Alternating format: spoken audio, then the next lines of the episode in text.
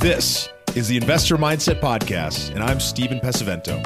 For as long as I can remember, I've been obsessed with understanding how we can think better, how we can be better, and how we can do better.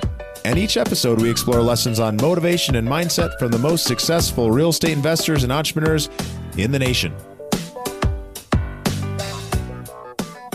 Welcome back to the Investor Mindset Podcast. I'm your host, Steven Pesavento, and each week we share mindset tips and real estate investing strategies to help you take your business and your investment portfolio to the next level. And today is no different. Very grateful and excited to have David Vernich in the studio today. How you doing today, David?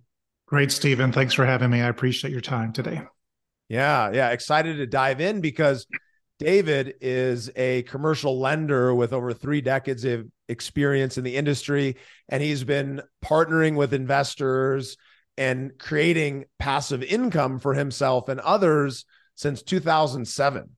So he's on this passive income journey, creating passive income, still working in his day job, still doing the thing that he enjoys doing, but really starting to create that long term uh, income stream that we're really all after. So we're going to dive into some strategies that he's using and more in this episode. But before we dive into the juicy stuff on investing, let's start uh, personal. So start by looking back at your life. What events or influences from your childhood, David, shaped who you are today? Uh, probably the first thing that shaped me to where I am today is my father getting laid off when I was a young kid. He worked for a big Fortune 500 company. And of course, as a kid, you always think your dad is Superman and can do no wrong. And so for him to get laid off during a recession at one point in time, even though I was only nine or 10 at the time, it had an impact on me. I was still just a kid, but I realized that it had an emotional impact on him and my, my mother, as well as an impact on me going forward that I essentially would not trust a corporation with my financial future, even at that age. mm, mm. So you'd kind of planted this belief in your mind very early on that a company or a job you could not you cannot have 100% trust in it. So tell us where did that first come out after you had been working and really working in your career, creating active income, creating that W 2 income? When did you first notice that kind of come out into the surface. And I can imagine what it drove you to do, but let's hear about it. Well, my first job out of college, I worked for a company that wholesaled video cassettes. And this was back before Blockbuster Video. So this goes back mm. a ways.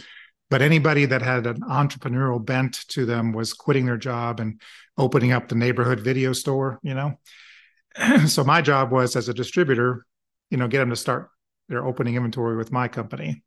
And uh, I sold, I think it was $14 million worth of video cassettes my first year, but wow. I was on straight salary. This is 1984, straight salary. So I, I went to my boss after one year and I said, Hey, how about cutting me in on like a commission for sales? This is a sales job. And they're like, we kind of like it the way it is. So that was my first clue that, you know, what's what's good for you isn't necessarily good for me. And uh, didn't hang around there very long after that. Yeah. and so you noticed in that moment that you start seeing, hey, I'm creating a massive amount of value. I want to take a little bit more risk and and start participating in some of that upside. And that kind of drove you to go find a little bit uh, a different path. Tell us when it comes to passive investing, you've been making some of these moves since 2007. Tell us what was the point where you realized, okay, I need to start creating another income stream that's outside of my career? And what was the driver behind that? Well, it was twofold. One was originally not trusting that my 100% of my income come from one source going back to age 9 or 10. So that was that was always a big driver in the back of my mind is not to have all my money coming from one uh, one source. And the second thing was essentially at age 45 i was 20 years into a 40 year career you know everybody essentially goes from age 25 to 65 until they retire so i was at halftime the proverbial halftime in my mm-hmm. career and i said it's time to make some halftime adjustments let's take a look at where i sit mm-hmm. today yeah. and then when i looked at it i realized quickly that this was not going to generate enough money from my passive income sources to replace the income i was making and i didn't want to take a pay cut so those two things combined were the motivation for me to do this. Mm, mm. So you kind of you hit this point, you realized, wow, I don't have trust that I'm going to be taken care of long term for my career. The old gold watch and let my retirement take care of me forever idea is really out the window, but a lot of people still believe it. So the fact that you had kind of had that distrust, although maybe wasn't making you comfortable, it made you go do something different. What was one of the first things that you started doing that started creating one of those streams? Well, I looked at my uh, loan portfolio and said, who would I want to switch places with? mm-hmm. You know, and uh, most of them were small business, medium business size owners, and they all had the same headaches that a lot of business owners realize. And essentially, it comes down to dealing with a lot of employees and government regulation. So those two mm-hmm. things were kind of the big negatives, which kept me from wanting to leave my W two. but then uh, I looked at it really hard, and really the people that I admired the most, and they were actually experiencing the kind of lifestyle that I envisioned for myself, were the real estate investors. And so I reached out to a gentleman who had retired and then got into real estate at, at the age of 65. He decided he was going to do multifamily um, apartments. And I started financing some of them for him. and I asked him, I'm like, uh, I left that bank, so he was no longer my customer. I had been through seven bank mergers in my career. Mm-hmm. And essentially, when I go into my next bank, I said, I don't want you to be my customer. I want to be your partner. Help let me into some of your apartment deals. So we got into um, my first apartment deal was how I dipped my toe in the water because I knew I was going to only want to do it passively. and that worked out to be a great deal to get me started in real estate. Yeah. So you had that realization, you started seeing someone else doing it. You started noticing uh, what's working for them. You recognized that they had a lot of the things that you wanted. So you kind of went out and found somebody who was doing that and you got involved. And that happened to be a multifamily deal. So I know that no matter what type of real estate asset you're investing in, you can start to create passive income. And so it's really great to see, just as an example, it doesn't take it being that complicated. We don't have to get too custom or specialized here. We just really need to go and find people that we can trust, that we can build a relationship with, whether that's whether that's digital, like here on the podcast, whether that is something that you're working with somebody in person, but you actually went and then took action and found a way to be able to put some of your money to work think that's really, really big. And so, one of the things we focus on a lot at the investor mindset is really changing the way that you think about money. And, you know, people need to be focused on making money, on multiplying money, and on managing money. And oftentimes people do that in the wrong order. They'll try to focus on managing money they don't have, try to save a buck at Starbucks instead of going and figuring out a way to make another 20, 50 or $100,000 a year. And so for you, in your position while you were working your career how did you decide that you know making the move towards multiplying money by investing passively was the right choice for you at that point in time versus getting more active and you know getting involved in a business or or something that's going to spruce up the way that you're making money well, actually, I tried other things before real estate. They just didn't work. so I uh, I uh, started a business from scratch. I bought a, a, business. I tried to do an Amazon business. I tried multi-level marketing at one point. Um, none of them worked for me, and um, I had a, a, a an appreciation since I was lending money to successful business owners that it took a rare individual to be able to take a business from an idea to actually making enough money to make more than they could if they just went to work for somebody else. So um, when I tried everything else and all roads led back to real estate, you know, banks love to lend on real estate. And it's a very simple concept for people to understand. The one thing that kept me away from doing it is I am terrible at anything I can't fix anything. I don't, I can't swing a hammer. I've never built anything in my life. If I did, it would fall apart. So essentially, and I had no interest in it either. So, you know, people will say, well, you can learn anything. I'm said, you can, but are you going to be good at it? And are you going to be, mm-hmm. is, is there a better use of your time? So what I had to, the concept I had to come across is the who, not how, where mm. a lot of real estate centric type of podcasts, they they have a real estate guru that basically says, "Look, I did. I was, you know, born in a in a, a, barn and had no money, and now I'm a multimillionaire in a yacht, and I can take a house and drop me anywhere in America, and I can take a find a house and mm-hmm. and negotiate seller financing, and I got my tool belt out, and I can fix the thing, and I can flip the thing, and I can talk to people. You know, they have all these skill sets, and it's like, yeah, that's a very rare person that can do that. And if you can do that, I say great. But for the rest of us mortals you know, what are we supposed to do? And so that kept me from doing real estate until I realized I don't have to be the guy that even goes to find the house. I can literally sit in my office and wait for my phone to go ding. And it's like, hey, Dave, we found this house. We need this much money for closing. Make sure it's there. That's your job.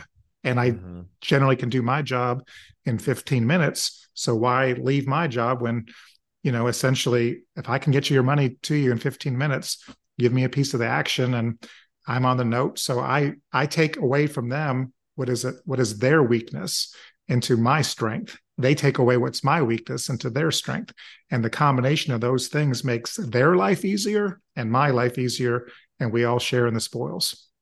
I love this. I love this concept. I'm a big believer in doing what you do best and letting others do the rest because at the core of it, I flipped 200 houses in about two and a half years, and I'm not a handy person. I'm not swinging a hammer. I didn't even live in the states that I was operating in, but I knew how to build a team and I knew how to find deals. And I went out and I did that piece and I found someone else to do the rest. And then, same in managing and operating multifamily. You know, we're we're asset managing, we're finding deals, we're putting capital together, we're operating, but we're not property managing. I'm not doing construction. We're not out there every single day. We've got people on our team and vendors who are doing the thing that they're best at. But truth is, some people wouldn't even want to do what I'm doing. They wouldn't want to spend a decade learning the skills in order to step into this position. And quite frankly, they don't need to because there's actually better paths towards creating financial freedom that you can actually be free to not have to do the work. And so I love that. So, one of the things that we really believe in and what we define financial independence as is that moment that your passive income number reaches your target, your name your number target, which is double what your expenses are when you set that target. So, what I'm curious is, David, when did you realize that you made it? When did you realize that you were financially independent? I realized that when I, so I didn't even start tracking my passive income because it's such a slow roll when you first get started. So 2008 was my first full year. And I can't even tell you what I made. I'd have to go pull up a tax return. Mm-hmm. I, I, knew this was a long game, but I realized every year that I could, was consistently doing this. And in the beginning, we were doing about a house a month because it was 2008. So you could easily find things to buy and fix up and rent um, uh, I have a spreadsheet that I started, and it didn't start it until 2015. I still did. I didn't start tracking because then I think, hey, this thing is actually starting to grow. So if I were to pull up my spreadsheet right now and take a look at it, I would believe that. So I'm 15 years into it. I would believe in 10 years I'd, I had replaced my full time W 2 income, and that's when I knew I had something. And and the, and I was still working, so it's like, why quit? Because I can do mm-hmm. both. And so I actually had double my income. And now I'm just keeping my job because it's relatively easy for me to do. I've been doing it for 38 years. And I'm not, nobody's ever accused me of being a workaholic. Nobody. Mm-hmm. mm-hmm. so essentially, I'm a nine to three in the day and have mm-hmm. lots of free time to go to long lunches and, you know, your typical banker jokes. Uh, some of those are true, especially with me. and uh, I I was like, hey, if I don't have to quit my job and they're gonna match my 401k and I get my health insurance subsidized, why would I leave this unless it's keeping me from doing my real estate, which it's not. So it's actually worked to my benefit to keep both. This is such a great example. I hope you, as listeners at home, are really taking something away from this because, you know, when I talk about naming your number, when I talk about this methodology that we put together towards getting to financial independence, you know, it's three steps. It's super easy. You can do two of the steps 100% on your own. And the third is where the fun really begins. But the first step is picking your passive income number. It's naming what are your expenses, doubling that And then that's your target passive income number, the first level. Why is it double? It's double because we want to create more than you need. We want to create that feeling of abundance and we want to keep the ability to compound that money, even when you start living off of it. But the second piece is really big here. And this really underlines what you're talking about is what is your vision as an individual who is looking to create financial independence, to be free, to be able to do whatever you want, whenever you want you get the ability to sit down and paint that picture of what life is going to look like.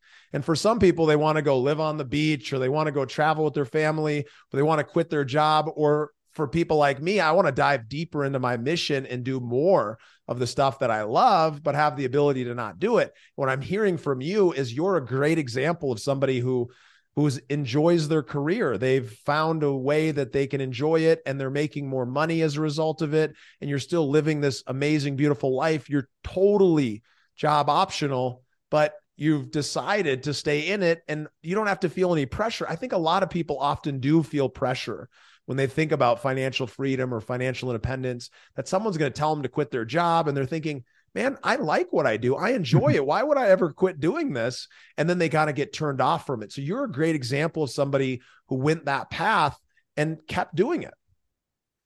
Well, we I had an example. I was I was thinking this past September. Um, I, my wife and I both turned sixty, so several years before we turned sixty, we like to do big milestone trips. Mm. Well, the bank only gives me three weeks vacation, yeah. And so essentially, I like I might have to quit my job because we're doing this trip whether they say yes or no. So I said, yeah, I'm going to go and I'm pitch the idea to them. So I said, I'm taking the entire month of September off, and we're going to go to Greece. And uh, we had this plan for two years, and I don't have enough vacation time, so but I'm going to do it whether you say yes or no. And I talked to my boss, and he said, let me make a call to human resources, and he said, you can have there was only six extra days that I had to get off. And they said, you can have it without pay. Well, I told them I'm like, I was going to take it regardless, but I've also had my best year ever this past year. So I'd already had met my, I had surpassed my goal actually. So they weren't going to do anything to let me go. They can't hardly replace people that are left anyway. Yep. So I looked at it and say, look, this is a win-win situation, but I had the ability to actually say, if you say no and you put your your foot in this, you know, draw the line in the sand and say you can't do it, I would take it anyway and deal with the aftermath because I had the passive income. I didn't need didn't need the job. There's a level of self ownership and confidence that comes along with knowing that you can make decisions not from a place of fear, but from a place of trust that it's all meant to be. And this is one great example of how you can do that. Yeah, most people just dream of hopefully retiring one day and being able to tr- travel. And my argument is, you know, there's really three phases when you think about it. And I read this on a vacation one day. There's the go go years, the slow go years, and the no go years. And most people, I say the go go years are basically if you've got kids, empty nest when the kids are out until probably 75. And then your slow go years are 75 to 80 or 85, depending on your health. And the no go years are, hey, I'm old and I can't go anywhere. I'm just kind of homebound. And most people put off and they burn through the best years, the go go mm-hmm. years. And that's when you need to be doing the traveling, but they don't have the time or the money. And in this case, you don't have the time because you haven't developed the passive income, which is something you got to start as soon as possible. Yeah. Yeah, that's so true. That's so true. So for people who are getting on this path and they're thinking about doing this and they're looking at the world around us, they're looking at the economy, they're looking at inflation, they're looking at rates going up, they're seeing their current retirement because they're invested in Wall Street and some of these traditional methods, they're seeing that impacted. How can they stay motivated? How can they stay resourceful while looking at the world outside as they're starting to make this transition towards a path where they actually own that path towards financial independence. Well, I had a conversation with somebody today who was saying the same things about how difficult it is for you know people that are getting started to get into buying their first house for them individually to live in. And i said well it was difficult for everybody at that age you know? There's no perfect you look back in history there is no perfect time where everybody simultaneously said this is the best time to do the x whatever it is and everybody does it. So there's always a reason always not to do something. And if you're looking for a reason, it's easy to find why you shouldn't do it. So my philosophy has always been get as prepared as you could possibly get, but don't wait for perfection because it won't mm-hmm. come. And the people that benefit from the good times, like when the real estate market is hot, the people that had bought real estate 10 years ago were the beneficiaries that hot market, not the person that decides to jump in when the mm-hmm. market's hot, right? And 10 years ago, why weren't people buying it? Well, there was lots of reasons for people not to buy it, but the people that actually did buy it are the ones that are the uh, beneficiaries of the good times. It's so true. It's so true. It's it's about doing it without needing it to be exactly the right time or the right place, but doing it consistently over and over and over again over a long enough period of time that you benefit from whatever happens to be going on in the market. You can't time the market. You can't think it's the perfect time. I have people who are saying, I think it's going to be better in two years. So I'm going to wait two years. And guess what? I started my investing career in real estate back in 2016 and started part time back in 2014. When when I looked at this back in 2014 and 2016, I was told we've got another one or two years. Hmm. 18 months is what I was told. They were wrong. Yeah. Now, we might be heading into something that we don't know, but there's always going to be times of uncertainty. And so, if we're trying to be perfect, what we really are is we're stuck in this place of fear. We're stuck trying to stay in this certainty of knowing what we happen to know now. But the truth is, everything's changing. It's always changing. But that's a beautiful blessing because when it's changing, that actually is what creates the opportunity because when there's problems there's profit and that's exactly what we look for when we're investing when we're investing in businesses or real estate or notes or other things like that. So the other piece of naming your number really comes down to the vehicle that you're going to use and it's getting access to these vehicles. It's getting access to the the teams the experts. It's understanding the strategies to save money on taxes understanding the strategies to start creating a portfolio that's paying you and creating a portfolio that's growing so that it can pay you bigger in the future. So let's talk a little bit about some of the vehicles that you've used to create this passive income. I know one of them happens to be investing in partnerships in single family homes. Talk to us about when you're investing in those homes as a as a passive investor, how you look at that type of investment and what you're trying to solve for. What's the type of return or what are you looking for and how somebody might be able to follow in those footsteps to understand oh well maybe this is a strategy that i want to add to my portfolio to create passive income what I've found is the you know besides all the fear things that you've addressed or mindset issues, which are big. I mean, they do keep a lot of people from doing any action whatsoever, including myself, by the way. So when I was first looking at real estate, not only did I realize, hey, I'm not any good at this, but I also had fear of too much debt and fear of failure and all the things that each one of us individually need to overcome. I had those same things. And especially if you're steeped into the world of finance where yeah you're listening to multiple podcasts. Maybe you're listening to dave ramsey saying that you know debt is bad. And if you're trying to get into real estate mm. you know and pay cash for something good luck. You're going to be waiting a long time before you can have that yeah. much money saved up.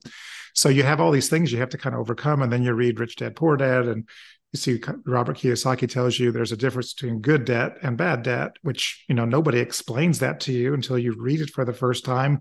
And then it's so obvious but uh, then again nobody's introduced you to that even that simple concept where that should be taught like in grade school about good debt and bad debt. So essentially you you come to this realization that okay what i'm doing isn't going to get me to where i'm going want to go 100% just the math itself. And I'm not talking about calculus math. I'm talking about how old are you? How many years? How many years do you have until your, your retirement age that you're trying to figure out when you can retire? What are you making right now? You know, and do you have a portfolio if that's where you're putting all your money in a 401k that at 4% is going to generate enough to replace your income? And the answer for 95% of the people is no, it's not even going to come close and you add mm-hmm. social security to that you're still underwater you know essentially mm-hmm. most financial planners are basically telling people well, you're going to have less, you're not going to have a mortgage in retirement. Well, that's not true. A lot of people still have mortgages and you're going to want to travel, but you know, you're not going to have the money to travel because you make less money than you did when you were working full time. Yeah, you have time off now, but you have no money, you know? So you have all these concepts hitting you from all sides. And those things need to motivate you, number one, to do something about it. And then, secondly, you have to find, like you said, the vehicle to do it. And with real estate being something that's so simple to understand, everybody understands real estate because everybody's either paying rent or a mortgage. Everyone understands the concept. What they don't want to do is, I don't want to get into debt. I don't want to have to fix the leaky toilet at 2 a.m. I don't want the tenant who's going to trash my property and then I've got all this money I got to spend.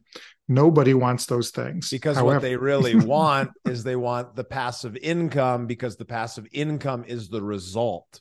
Exactly. They don't want to do the work. They don't want to be right. active. They don't want to be right. focused on the making money portion of it. They want to focus on how do they multiply it. So when you're investing in these single family homes and you're passive, tell us how does that deal work when you're putting your hundred thousand or hundred fifty thousand dollars to work, and you know how do you receive money back in that type of a deal? Two ways. One is uh, we buy everything with cash. So being a cash buyer either gets us to snag deals quicker than someone that says, "Hey, I want to buy this, but I need to qualify for financing." And then secondly, you can get deals, especially today, because prices are starting to decrease. And so they're looking, you know, when things are on the market for a long time, people get a little bit more hungry and they want this thing sold. And uh, we've putting in, we could put in some lower offers and get people to reject them and then call us two weeks later when they have got nothing better going on. And they love the idea that they were cash buyers. So the investor will get a return of their money as soon as we can get a house and turn it, meaning put a tenant in there who's paying rent. It should be cash flow positive right after that once it's cash flow positive, my job as the banker so David, partner, yes. Let's just talk specifically about the investors. So they've invested a hundred thousand dollars. Somebody else is going to operate this single family property. Someone else right. found it.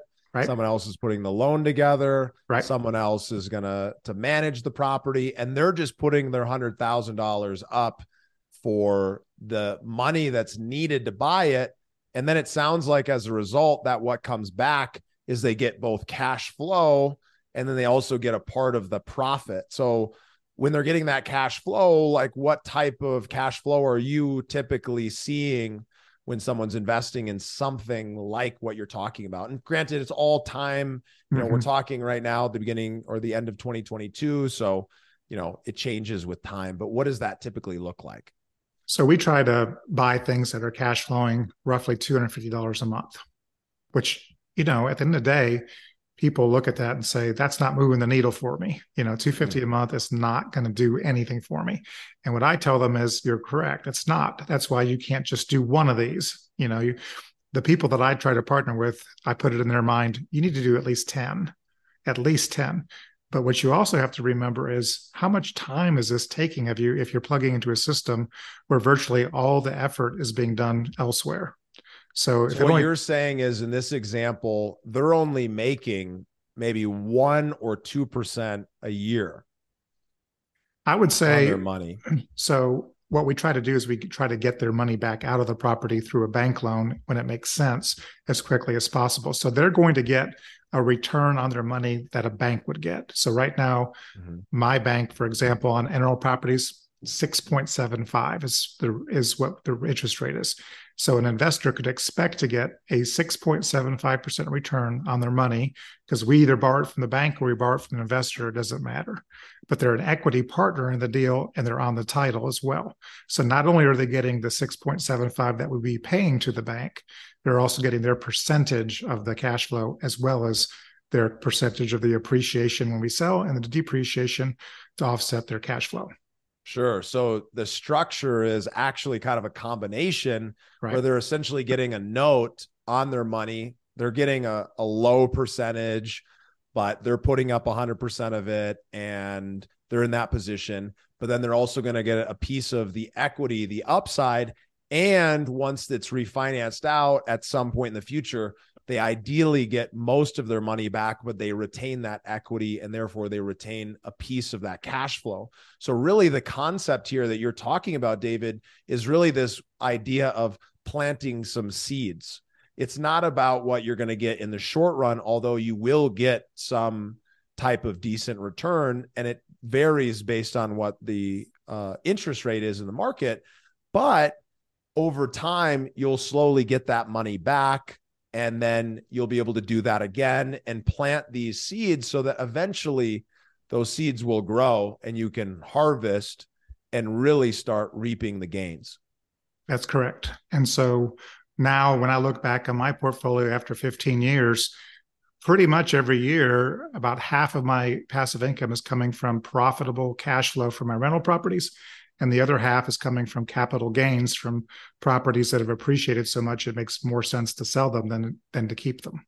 Mm-hmm. But we're constantly replenishing the pool, simply the same thing as a stock portfolio.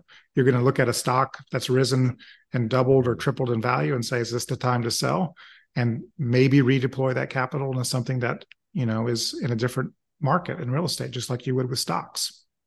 This is so great. And this is what I love about the idea of really taking on the investor mindset and really starting to understand the different vehicles. We could talk to a hundred different investors and they'll have a hundred different vehicles that can get you to the same location each vehicle, like the one that David's talking about, is going to have its benefits. As David's talking about, he's got a combination of a note where he's getting a set rate of return, and that's backed by a piece of real estate. So there's some security there. And the second piece of this is that there's equity and cash flow. And so you're actually going to continue to receive some of that upside in that back end. And so over time, if you use this strategy maybe it's exclusive maybe it's combined with others you could start to see those type of benefits so depending on what your vision and goals are and your timeline to hitting that target passive income number you can back into what that is going to look like and how much you need to invest over time. So this has been really phenomenal. It's been great getting to know you, David. I know you wrote a book and you just put it out to the world and you worked with some amazing folks on getting that published. Love it if you could share the title of that with the audience and let them know how they can get in touch about getting a copy themselves. Absolutely. So the title of the book, um, it's on Amazon, is Middle Class to Millionaire: Making the Leap to the Next Level, and it's targeted towards those frustrated W two people like myself, trying to figure out how do I build my passive income with not really quitting my job. And I'm willing to, as a as a benefit for people that have listened to the, t- the podcast to send a free copy, it'd be a PDF of the book uh, by email to anyone that wants to uh, request it.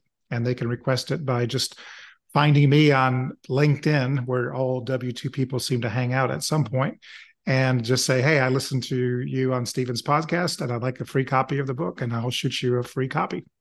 Wonderful. And while you're over there, make sure you go find Steven Pesavento, follow me, and shoot me the same email, letting me know that you're a listener. We can stay in touch and do some amazing things. David, it was so great diving into this strategy and hearing your inspirational story. A great example of someone who's created that path, is living financial independence and working in a career they love, living uh, a great life and traveling and doing all the things that you want to do. Thanks so much for being on here. As a listener, I highly encourage you to grab a copy of that book and to ask yourself, what from today's uh, session can I take home as a lesson? What can I apply and what kind of action can I take as a result? Thanks so much, and we'll see you on the next episode. Today's episode is sponsored by Von Finch Capital. If you're interested in investing alongside me in the same type of real estate opportunities that I personally invest in, then head over to Von Finch Capital and join their private investor network. You can do so at vonfinch.com slash invest. Join me on that next deal, and I look forward to seeing you on the inside. You're listening to the Investor Mindset Podcast. If you like what you heard, make sure to rate, review, subscribe, and share it with a friend. Head over to theinvestormindset.com to join the Insider Club, where we share tools and strategies from the top investors and entrepreneurs on how to take it to the next level.